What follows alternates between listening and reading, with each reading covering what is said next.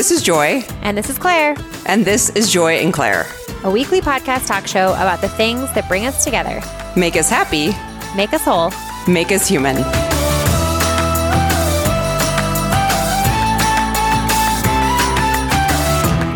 Guys, this is Joy. And this is Claire, and we hope you liked our new intro because I thought it was cute. I don't know about you. We worked hard on that intro. Thank you to Doug, our podcast pal, for helping us make that intro. Thank you so much, Doug. So sorry that the song is gone. You will just have to find it in the Built Bar ads on Instagram. Yeah, exactly. Built Bar and every other product that's on Instagram, everyone sends us their ads. So if you miss the song, just go listen there. But thank you guys for the support of the song. We just really wanted to break away. We wanted to break away from all those brands because we're our own special snowflake.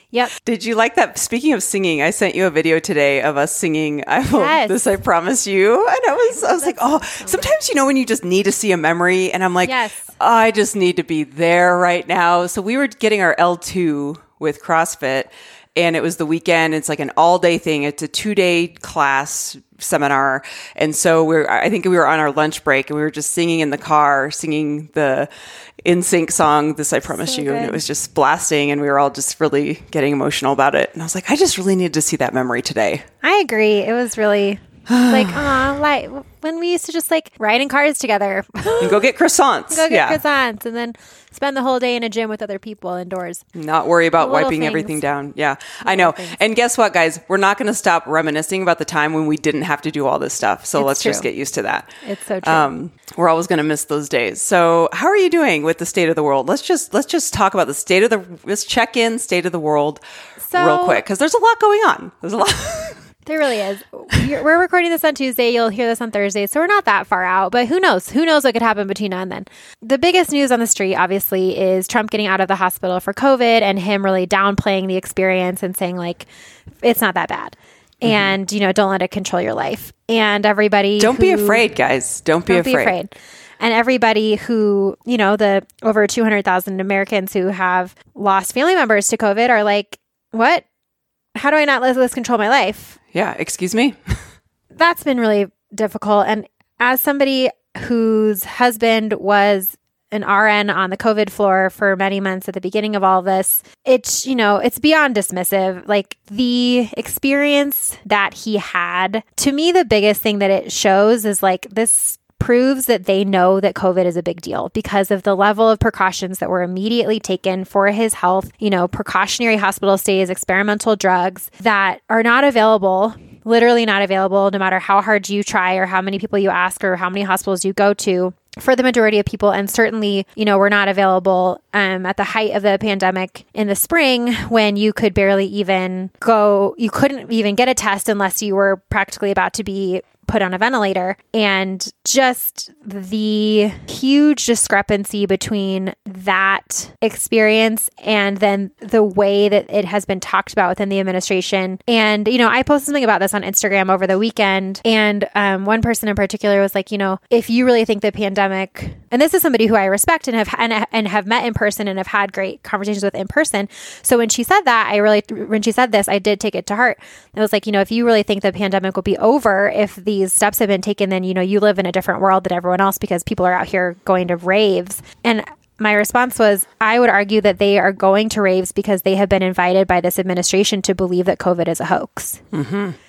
And not and a big deal. that you shouldn't be afraid and that you shouldn't, you know, it's not a big deal. And you can just fly in your private helicopter to your private hospital wing where you can just continue to work with, you know, without having to worry about losing your wages or losing your benefits or any of that. And, you know, wh- what's the big deal? So that's the biggest thing that I've been thinking about so much is just like this proves they know it's a big deal because of the way that they handled it, mm-hmm. because of the precautions that were taken.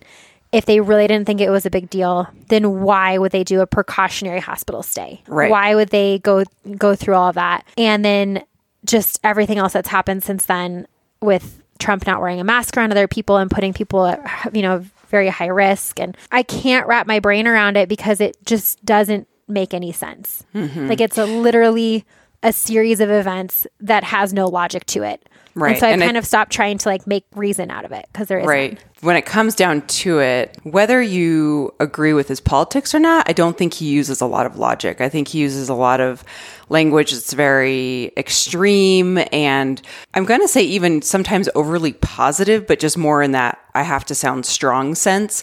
What would you say to this? Because I want to kind of be a devil's advocate here, literally, is like, what would you say if someone was like, well, he's just really trying not to create fear in the world? He's just trying to not let people, he's Right. just trying to, you know, he doesn't want people to be scared. He doesn't want people to just, you know, stop. He doesn't want the economy to stop again. He, what do you say to that? I say that that is a little bit delusional, not of that person to say that, or not of the people who say that, but of Trump and or the people around him to think that I guess what I would say is look how that's worked out so far. Look at the countries who did take this seriously, who immediately, you know, put strict lockdowns into place and are, you know, look at I mean, New Zealand is the poster child, but look at many, many other countries who have contact tracing apps that everybody has, who have rapid tests available at no cost any to anyone who needs them or wants them, which is not something that we have ubiquitously throughout the United States whatsoever. Look at, you know, countries that have paid sick leave. Let's just take it even that for the big step further that Yeah, that's huge. who mm-hmm. don't have to rely on their employment to have health insurance, you know, and there are millions of people in the US who have been laid off and lost their health insurance. All of that is a big deal. Mm-hmm. And to say like he's just trying to not create panic completely invalidates the experiences of all of those people who have had to go through COVID symptoms without being able to find out whether or not they actually had COVID because they weren't sick enough to go to the hospital, mm-hmm. or who have had loved ones who have ended up on a ventilator or ended up passing away because they weren't able to get this, you know, what they needed when they needed it. To me, saying like, well, he's just trying to not incite a panic is like, well, we've already tried not inciting a panic and it basically it was you were just ig- ignored the fire while it blazed behind you. Like ignoring what's it feels like willful ignorance, not Yeah. crowd control. So here's just something that we're not we're not here to say anything that we want people to agree with. We're just talking about our own opinions and I don't need to say that over and over again, but everyone can disagree with us, but what I'm about to say is just what I've observed. And I think it's pretty obvious, but just this is where I have to go to kind of make sense of something that is senseless is that okay, here we are and the reason that we continue to talk about this for now, especially now is huge election coming up for us. And I read the book by his niece. I read a lot of articles about him. I, it's no surprise he's been in the media his entire life. And all I can think of is like, does someone who's really well think this way? And what it comes down to me is I just have to armchair psychoanalyze him because that's all I can think of. And so I think no, he we're trying to put logic on someone who is just not logical. In mm-hmm. my very shallow like I've never met the guy obviously opinion, but just like from a very very very far distance from what I see on mm-hmm. media is and it's a lot on media. You know, you never know until you meet someone in person. I doubt he's any any different. Probably worse actually. but what I think of is like he never and sorry that I have to do this, Claire, but I'm thinking of like he never had people who loved him as a child. Like he wasn't bonded to anyone as a child. Like no wonder like he Voldemort. can't. Yeah.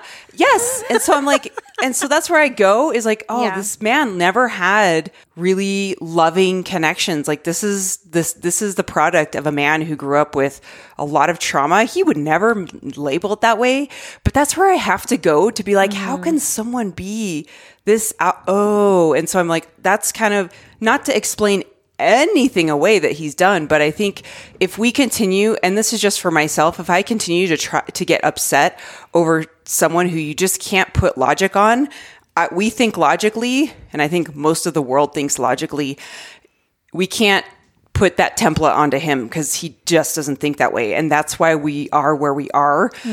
It's a lot of smoke and mirrors um, obviously with the tax return out you can you can see that for yourself Um, but the thing that makes me sad, and probably going to get a lot of haters for this too, is the people who do support him and follow him are have fell for it. He's he's got them all fooled. and I can say that pretty confidently from just reading people whether it be the president from all the stuff that I've watched and seen and observed. Um, I'm I'm totally fine being wrong if I met the guy and he was just like, you know what, this is just something I had to do for Right. I knew what I was what doing crazy the whole time. knew what Right. I was doing the whole time, right? Which would probably But- be worse, actually. exactly I- yeah, exactly i'm like that's terrifying but i think what i want to say too is i'm like i just feel like he has everybody fooled P- people that follow him he has you fooled he's got you fooled you're like call your dad you're in a cult that's kind of where i'm at Gold. So we obviously this week are taking some time to talk more about politics. and we warned you and we warned you. But you know what? Oh well. You know, we're hearing from so many of you that whether or not you agree with everything we say or not is not the point, that you guys are appreciating, you know, having these conversations. Um, we're, we're trying to do it in a respectful way. We we try, you know, there are certain things that there's no way to make everyone happy when there are two sides to the same to the opinion. Like we can't have both sides of the opinion. So i think yeah kicking us off with some talk about trump but we this week also wanted to talk about some colorado specific initiatives. So we'll get to that in a minute. And then we also wanted to talk about electing your district attorney which no matter where you are your in the district United attorney States, every single state elects their district. Actually, I don't know if every single state. I have some notes on this. I'll tell. I'll, Okay. I'll read some notes. So you're in the vast majority of places, if not everywhere, the district attorney is an elected position. And I think it's fair to say that they sometimes run unopposed, which is kind of not really the same thing as being elected, but they are up for election every four years. Mm-hmm. And so, whether they are running unopposed or not, you are about to have the opportunity to vote for your district attorney if you live in the US. So, we wanted to take some time to talk about that because I know for me, that was something that I didn't really think a lot about up until this past year. And I would kind of just always be like, oh, well, who's the guy there now? Like, okay, whatever. Or I just wouldn't vote for them at all. Right. So we wanted to talk about that. And then the three issues on the ballot for Colorado that we wanted to talk about are um, Proposition 114, which involves gray wolves, which is just, I, we're talking about that one. It's not like super controversial. I just thought it's one that I has, has my attention. sure. Proposition 115, which would prohibit abortions after 22 weeks of pregnancy, and then um, Proposition 118, which would create a new state program and fees to provide paid family and medical leave to workers. So I, I didn't want to like pivot, turn super hard from the Trump conversation, but I feel like that just like warmed us up to talk just about. warmed us up a little bit. And, and the other thing I want to kind of plug in is, especially now, like this will release on October 8th. Google your local voting websites, read about the initiatives, read about what's on your ballot. Mm-hmm. Vote Save America has a lot of great resources to just educate you about voting, what you're voting for.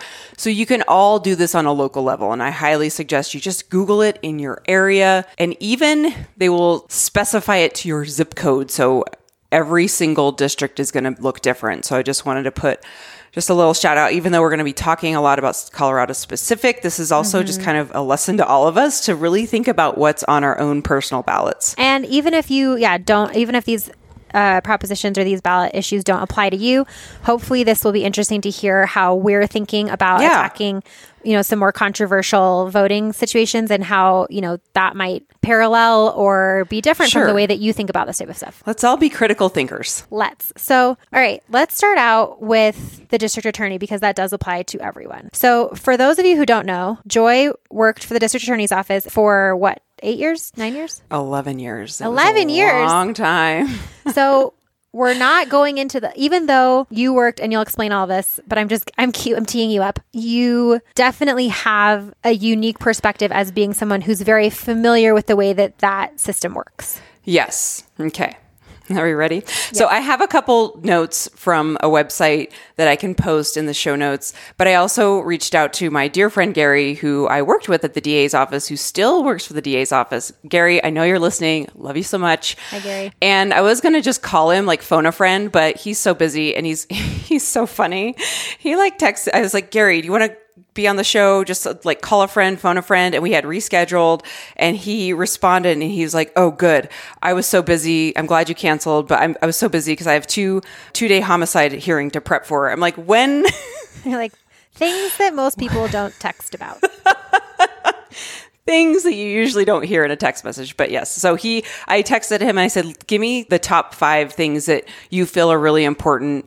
Um, or the top things that you feel are really important when voting for a district attorney because um, you come from the DA, the the deputy DA perspective. I just come from working in a diversion program, which I certainly can talk a little bit about. But I'm just gonna gl- I'm going to gloss over the key points that y'all need to look up in your area specifically. So this is from Gary. Number one, what is the person's experience level trying to trying important cases? While it is an elected position, except in huge offices, a DA can be expected to know the complexities of trying cases. So he or she should have examples of when they have actually tried cases. If they have no experience, that's a red flag.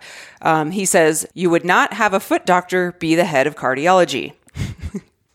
Number two, the DA is top law enforcement officer at the local level and they're in charge of officer shooting decisions, but are also bound by several ethic codes on how to proceed. Number three, a DA's philosophy can have a huge impact on how cases are handled, too hard or too soft or just right, who is charged, including diversion options or specialty courts, which I'll get to in a second, stances on pretrial bond and office transparency. Number four, some states' DAs are term limited, and other states they run until they lose or retire. Guys, that is huge. Look up to see if your DA is term limited.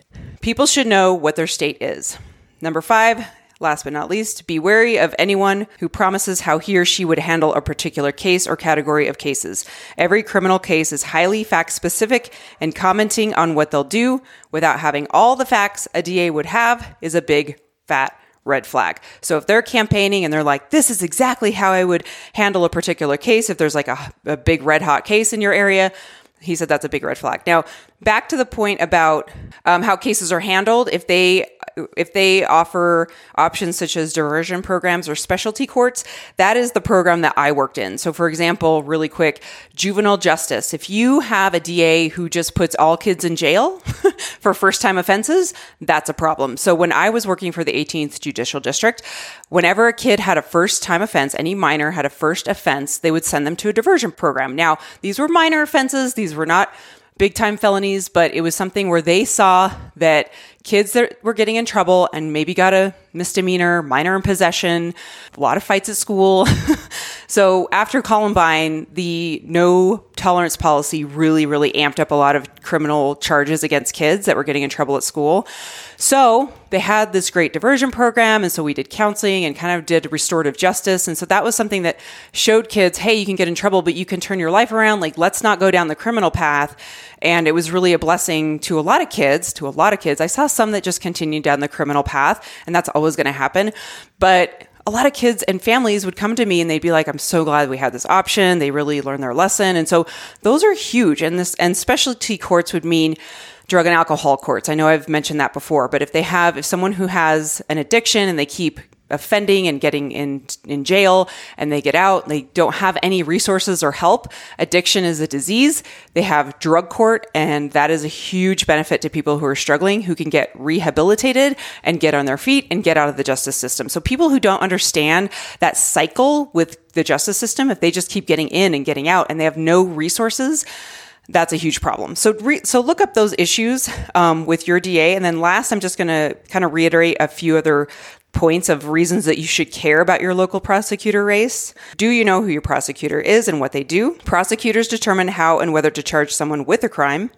They have a lot of power when it comes to setting bail. Prosecutors control the plea bargaining process. They can put the brakes on mass incarceration. Most prosecutors run for election. Huge, guys. Huge. My DA that I worked for ran for election, probably still wants to run for election, and uh, I don't agree with him, but whatever. So just think of that too is most DAs really want to keep going and moving on to bigger roles in politics. So that's my very, very short Cliff's Notes, guys. Cliff's notes because we don't have all day. But Nope. something I just found out that was interesting is actually Colorado is the only state that t- term limits DAs. Oh, wow. Really? Yeah, Colorado's the only state. So that actually makes other DA elections in every other state even more important. More important. You're kidding. Colorado's the only one? The only one.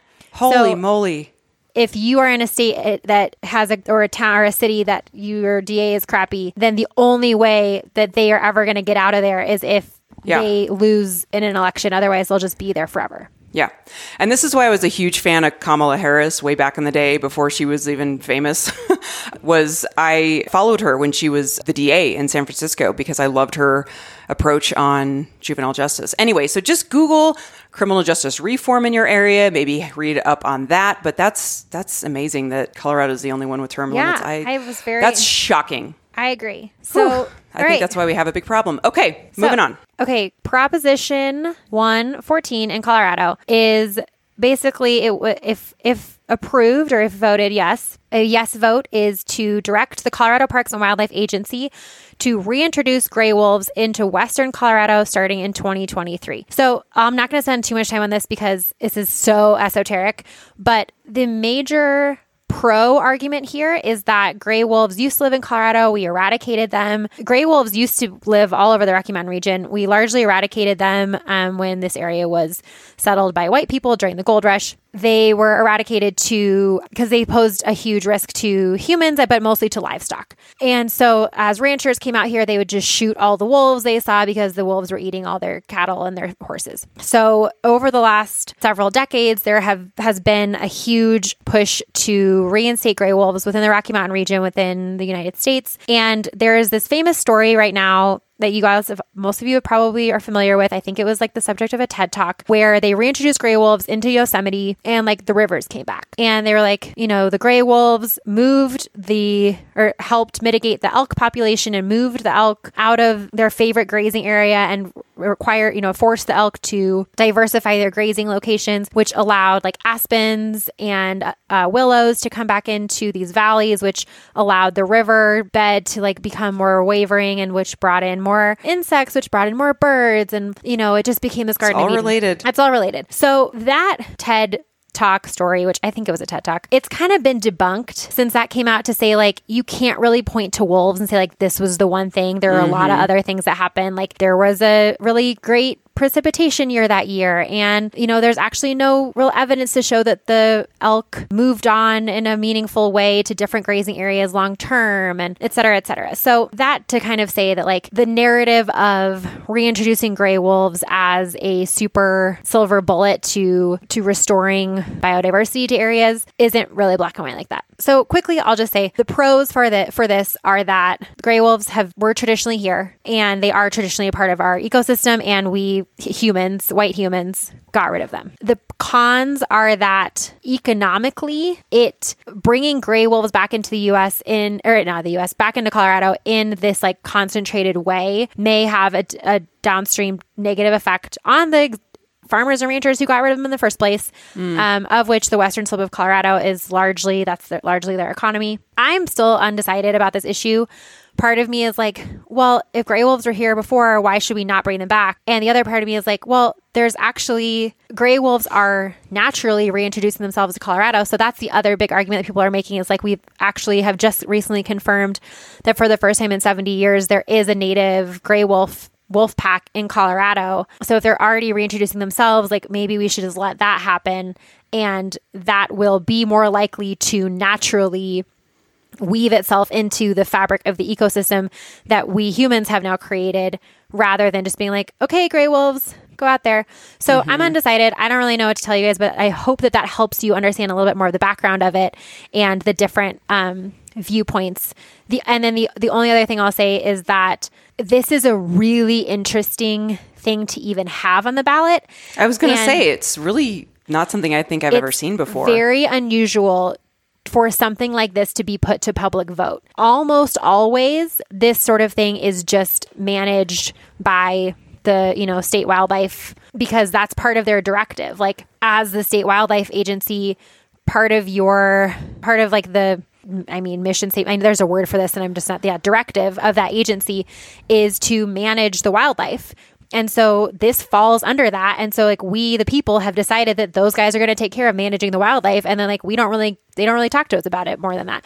So the other thing that's really interesting and that is implied by this, that is something that I always think about too is like for every decision that, for every ballot decision that goes through, for every issue that even makes it to the ballot, that is setting a precedent for future issues like this. Mm-hmm.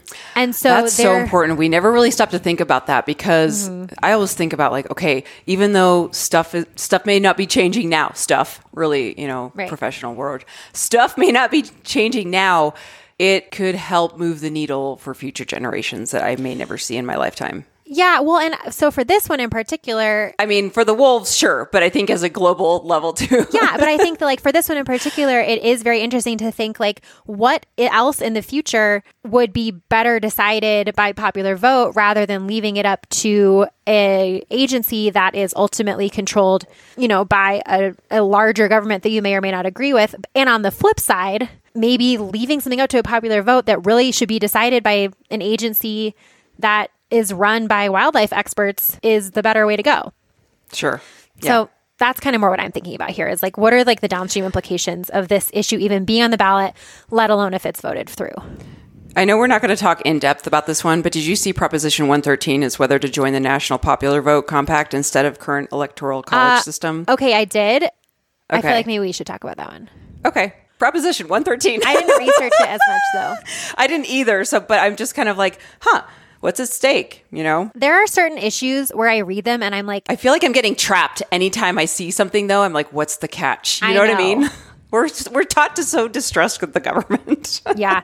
So basically, um, in 2019, Colorado, our governor and then the Democratic lawmakers in Colorado approved a compact to um, join the National Popular Vote Compact, which says Colorado would award its nine electoral votes to the presidential candidate who wins the most votes nationwide rather than the candidate with the most votes in Colorado, which is the existing system under the Electoral College. However, this popular vote compact won't take effect until states with a collective of 270 electoral votes, the total needed to win a presidential election, join the compact. So I know like California, Washington, several other states that are typically more democratic, traditionally blue states, have already entered into this po- a national popular vote compact, which I don't need to tell. Oh, never mind. I was going to go into mm-hmm. like a, how states can make agreements with one another, the way that like countries make treaties with one another. Sure, but it's called sure. a compact. Uh-huh. So that's what this is. Is it's it's sort of like a state to state treaty, saying like, okay, I, if you do this, then I'll do this, and we're if you do bound. it, let's all do it. Yeah, let's all do it.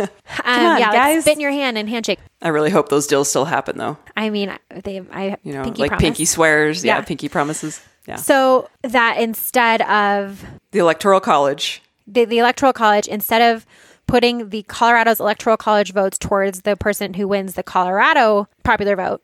Mm-hmm. It will go towards the person who wins the United States popular vote. Something to read about. Something, Something to, read, read about. about. For sure. Okay. So the next thing we're going to talk about is Proposition 115, which would prohibit abortions after 22 weeks of pregnancy. And the subtext of this is unless a woman's life is threatened. But when you read further into it, it's actually on, the only exceptions that are made are if a woman's life are is in like imminent, like if imminent, like she will die. The next thing that will happen is that she will die. So on its face, this proposition is unconstitutional.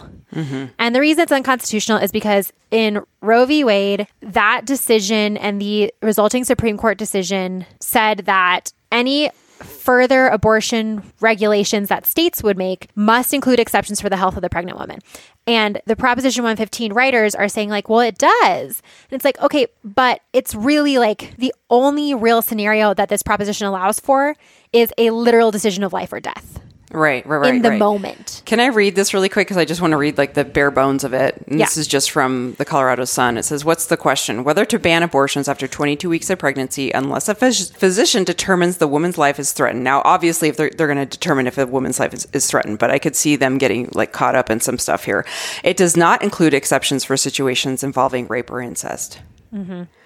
So a couple it does things. not include exceptions. Right. So the only exception is in an instance where a physician has determined that a woman's life is imminently threatened. That's it. That's okay. it. I, So- I, I don't want to like show my cards of where I stand with this, but I had to read that again. I was like, mm-hmm. whoa. So, a little Okay. bit of background Colorado is one of seven states with no prohibitions on abortion at any point during pregnancy. Okay. Another very important point of background, I think, is that 1% or less, depending, the, there are a couple of different sources where you can get abortion data. And the largest percentage out there, like even if you go with the people who are reporting the most, barely 1% of abortions happen after 22 weeks. In Colorado, only 17 abortions happened after 25 weeks in 2019 and it was like 130 that happened after 22 weeks.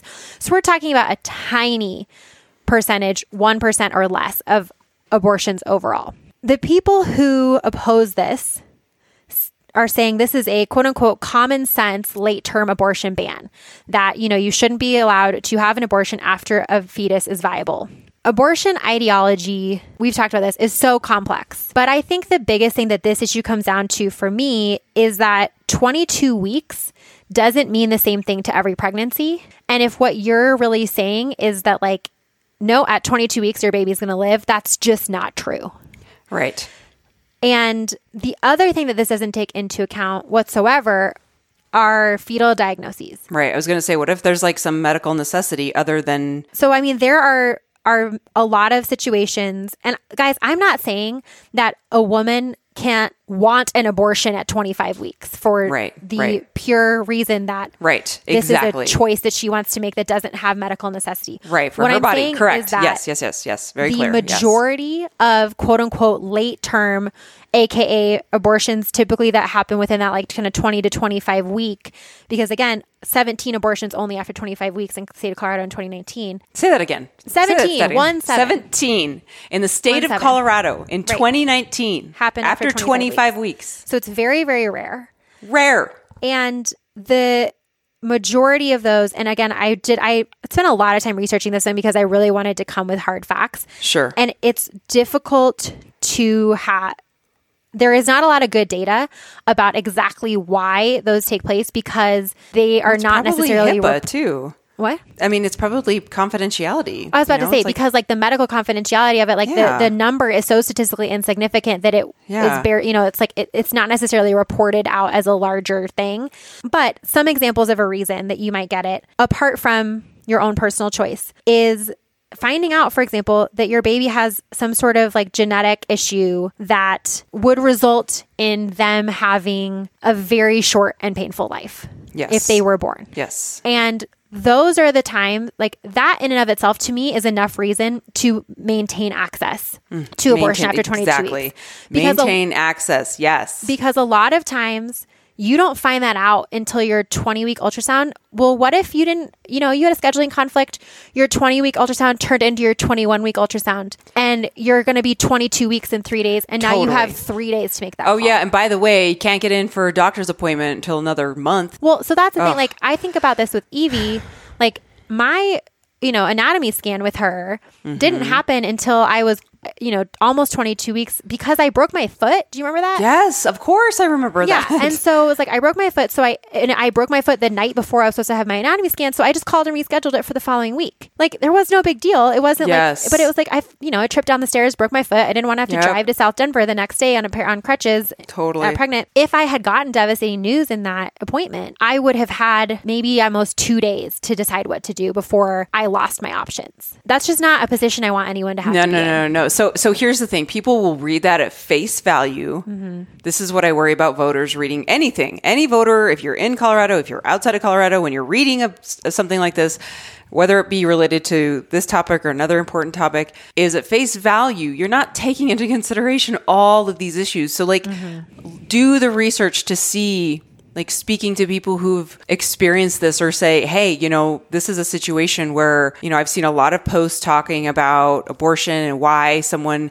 had maybe a late term abortion. And it's kind of one of those things where we have to do our due diligence, due diligence in researching this before we vote because it is not cool to just go and read something on the ballot and your gut instinct Right. If you are going to vote Without all the facts, take away something- something, then you need to really know what you're doing. And I think that that's Yep. for me. The other thing that I think is really important is that no, because Colorado is one of only seven states that doesn't have any term limits on term limits, you know, abortion at any, you can get an abortion at any point during pregnancy. Right. What if you lived in Texas and you found out at your 20, but now you're actually 21 weeks ultrasound, and now you have to get to Colorado to have this procedure? You know, like women need options Yep. Pregnancy is not every pregnancy is different and for me it is important to have those options when people need them Yes. And here's the other thing that I think, I don't know what you think about this, Claire, but when people think abortion, they think, oh, just irresponsible people only killing sluts babies. abortions right only sluts get abortions Exactly. It's this horrible, horrible stigma on women making poor choices. And, and if only women so- understood the consequences Oh, like what if the condom breaks what if i mean we could go down this road for 100 years about abortion but the biggest thing that to me i just want to say is that i don't care what your beliefs are you know someone who's had an abortion Yep, for sure. 100%. whether or not you know it. And if you think you don't know someone, that just means that they have not felt safe about telling you. Exactly. So get your judgy pants off and Yeah. do your freaking research. Sorry. I just got a little heated. Okay. So Okay. The, the last one we're going to talk about, and then this episode is going to be so long because we got so many good answers to our listener question last week. Last one, really quickly Proposition 118 create a new state program and fees to provide paid family leave and medical leave to workers. As we all know, the United States of America does not have a federal paid family leave program. We're the only developed nation in the world that does not do this. We're, in fact, we're one of the only nations at all that does not do this. It's ridiculous that we don't do this. So let's talk about how Colorado is thinking about changing that. So the measure would create a 1.3 billion a new 1.3 billion state-run paid family and medical leave program that starting in 2024 would allow employees up to 12 weeks of leave and retention of their job. The program is funded by employees and employers who each pay 0.45% of a weekly paycheck into a statewide pool starting in 2023. So that for most people would play out to somewhere between 2 to 300 dollars a year. The biggest thing here is that 80% of Colorado workers do not qualify for paid family leave at their job. A lot of larger employers do offer some sort of paid family leave, uh, you know, to their individual employees. If you work for a company like that, you are very lucky. That is not the case for most people. right. Um, so this is basically a measure that would provide a safety net to people to where they could receive up to 12 weeks and actually up to 16 weeks in some certain like medical situations where they could get up to 90% of their salary paid to them. Um, it's actually up, up to $1,100 a week in wages, which would be up to 90% to, of lower income um, levels. The biggest cons of this that people are saying are that first of all, it's an added tax. It's coming out of your paycheck every single every other week if you're in the state of Colorado. People are saying that it puts undue burden on companies that may already be providing these services to their employees. However, employers can opt out. That's kind of their answer to that question. And then the other one is being not being able to tell whether or not this is going to be a sustainable program. Like, is the input going to match the output? I am voting for this. Having been someone who, you know, I have obviously I've had two kids. I Brandon had to take FMLA at one point um, after Miles was born when I had really bad postpartum depression. We have been so lucky to have savings that we could use in those moments, but we are in the very tiny minority of people, and especially young families, and especially young people who are at the beginning of their careers. And that's only talking about parental leave. We're not, you know, this would also cover disability leave, sickness leave, and leave to take care of other people in your family.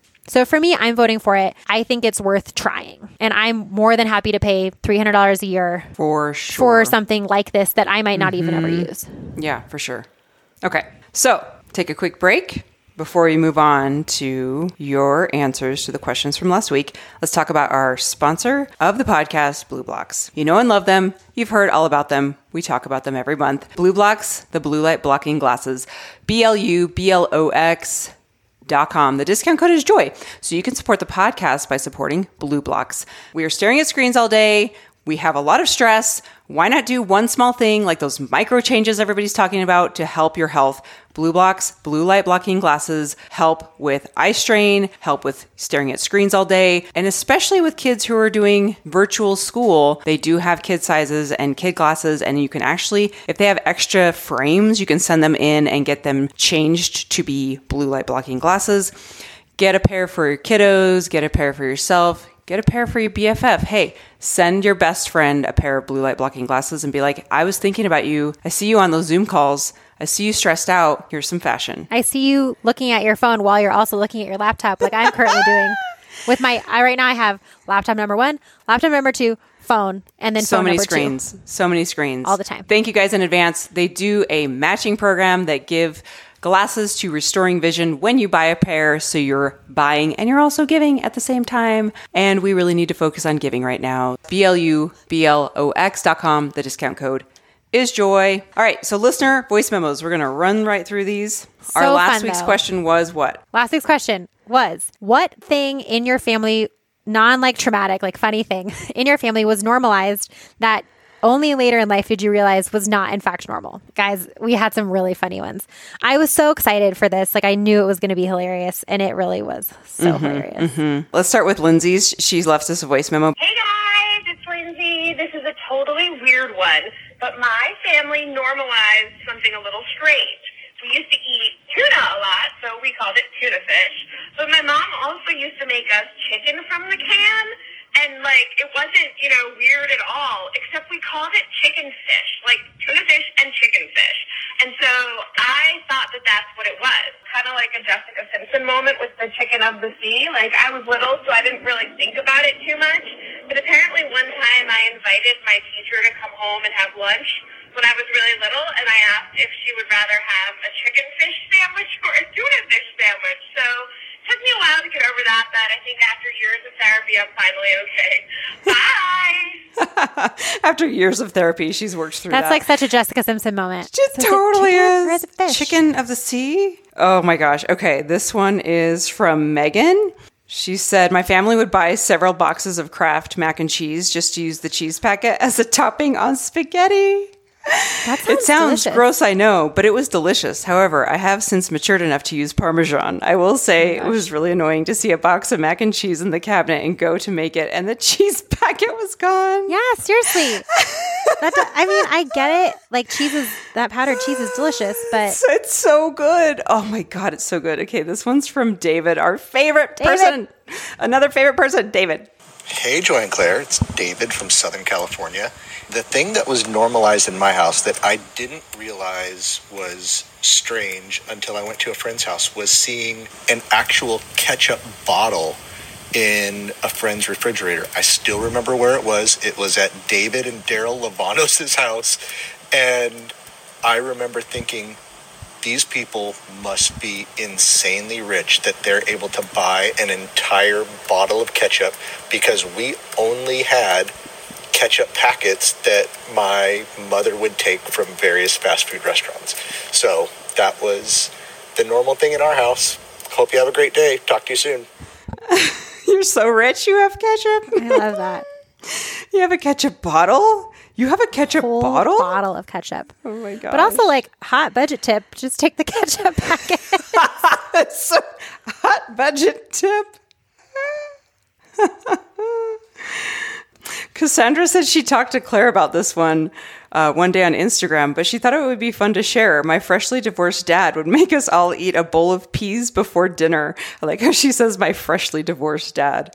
You know, to make sure we got our vegetables in. Ordered pizza? Eat your peas first.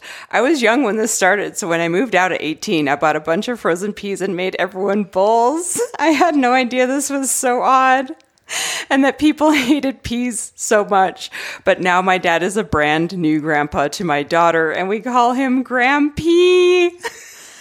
So she had Grampy. Grampy, get it? She had sent me that in an DM because I had posted that thing where I was like, every day for lunch I eat shrimp and peas, and people were like, "Oh my god, I hate peas!" And I was like, "Whoa, I didn't know that peas were so polarizing." But I also think maybe this will be our question. This isn't the real question for next week, but my dad also, when he and my mom divorced, would like we had to eat like peanut butter toast every morning because he was like it has protein. Like what are the things that your newly divorced dads like made you eat because they didn't know how to feed you? It has That's its whole own like very specific question. Oh my god, that's so cute. I love that. Okay, this is from Esther. Hey, Joy and Claire. This is Esther from Cincinnati, and I wanted to call and tell you the thing that my family did that I thought was totally normal, but looking back, I'm really confused.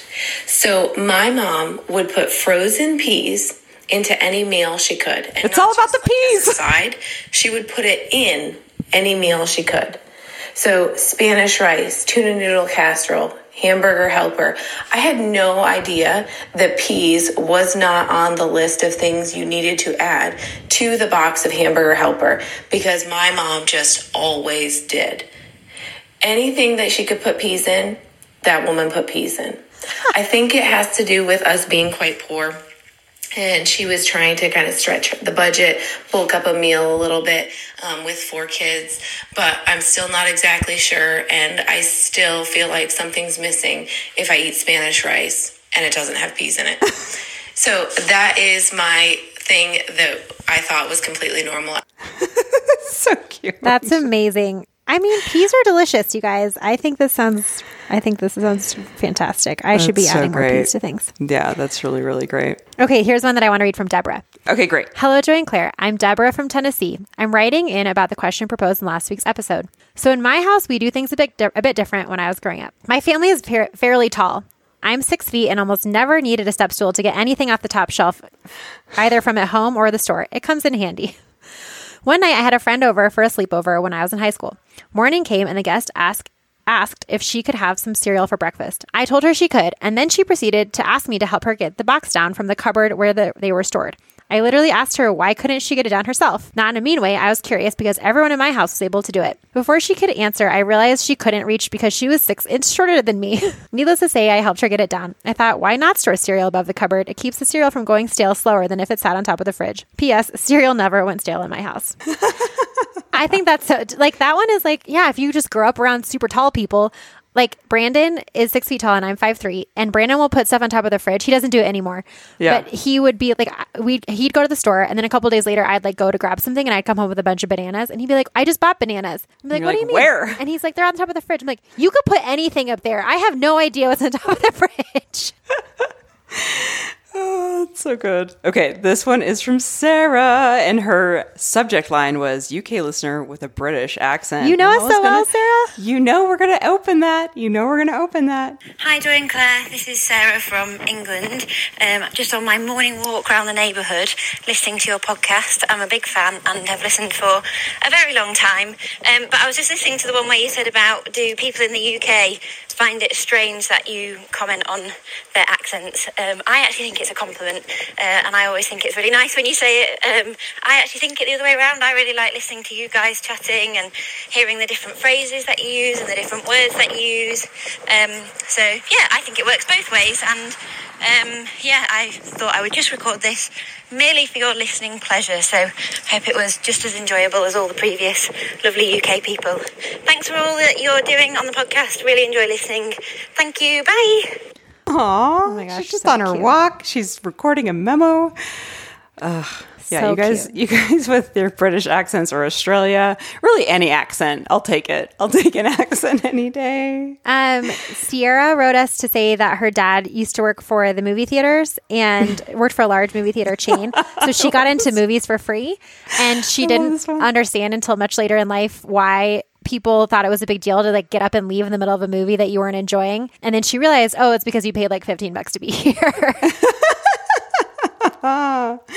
They'd be like, let's get up and go. And she's like, okay. And everyone was like, no, we're staying. Yeah. We're staying. Okay. Um, Liz said, My dad always makes Chinese egg rolls for Christmas Eve from scratch. They are delicious, but we are not Chinese. And we have a big Mexican feast on Easter. I had no idea that other American families traditionally eat ham and fixins. okay, let's do one more. This is from Amanda. Hi, Joy and Claire. This is Amanda, and I'm from New Jersey. And I wanted to answer the question about something you thought was normal when you were a kid and you realized was actually not normal when you were a little bit older. So, when I was a kid, um, my dad was a garbage man and he worked at night. So, he went to work after we went to bed and he came home from work after we were already at school. So, we never saw him in the morning. And I must have been in like fourth or fifth grade, and one of my classmates was like, Oh, yeah, my dad made me, I don't know, pancakes for breakfast this morning. And I remember looking at this kid like he had four heads and being like, What do you mean? Dads aren't home in the morning. Dads work at night. Like, you weirdo. And I just remember thinking this kid was so weird. When in actuality, I was the weird one because I thought everybody's dad worked at night, not just mine. So I was so happy I could answer the question this week. I love you guys, and um, thanks so much. Bye. Thank you, Amanda. That's great. Amanda, you're not alone. My dad worked for the airlines when I was growing up, and he always had to change shifts. And so, for so much of my childhood, my dad worked the graveyard shift. And I just remember we would have to be so quiet during the day when my dad was home sleeping, getting his sleep, and we'd be like running around the house, and my mom would be like, Be quiet, your dad's sleeping. So, you're not alone. Okay. What's our question for next week, Claire? Okay, guys. Actually, next week we're gonna have a guest. That's right. A great so guest. there's no question for next week, but at the end of our interview of next week's question or of next week's interview, we do have a question for you. So hang tight, take a break this week, and get so excited for our interview next week with Casper ter Kuile, who, if you want to prepare for the interview, you should go download his book called The Power of Ritual. Yep. It's so great. You guys are gonna love it, and you guys are really gonna love Casper. And if you don't go get his book now, I'm pretty sure you're going to get it after the interview because it was such a powerful talk. And he also has like this companion planner that goes along with it that you can buy to plan rituals and do like a daily practice. It's great. We can't wait for you to hear that episode. So thank you guys in advance. And yes, this is the same person as Casper from Harry Potter and the Sacred Text. Yes. which we only talk about for like two seconds in the interview. But Yeah. so take a break, no question next week. So thank you guys for hanging in with us while we got political. And Mm-hmm. If you're forget- still listening. if you're still listening, and don't forget to support BLUblox, B L U B L O X dot com. Discount code is joy. Thank you for supporting the sponsors who support our podcast and let us bring you. This is Joy and Claire every single week. And if you want even more Joy and Claire, you're Never in luck. enough. You're in You're in luck luck. because you may have day. heard we have a new podcast called On Your Marks, Get Set, Bake, where we are following along with the 2020 season of the Great British Baking Show. I am baking the technical bakes. We're trying to get Joy to recreate Prue's outfits. It's going to happen. I think it's going to happen. I have a lot to work with. You really do. Go check out that podcast because we are having so much fun with it. And we will talk to you guys next week. Bye-bye. Bye.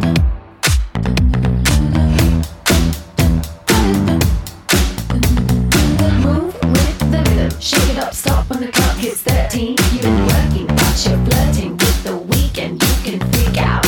One in a million, you're a gem shine when the light grows dim. Sing one, one, two, three, four. Cause, cause, cause, no one can do it like we do it, like we do it, like we do it. Cause no one can do it like we do it, like we do it, like we do it. Cause no one can do it like we do it, like we do it, like we do it look, we do it, look, we do it. We got the right stuff.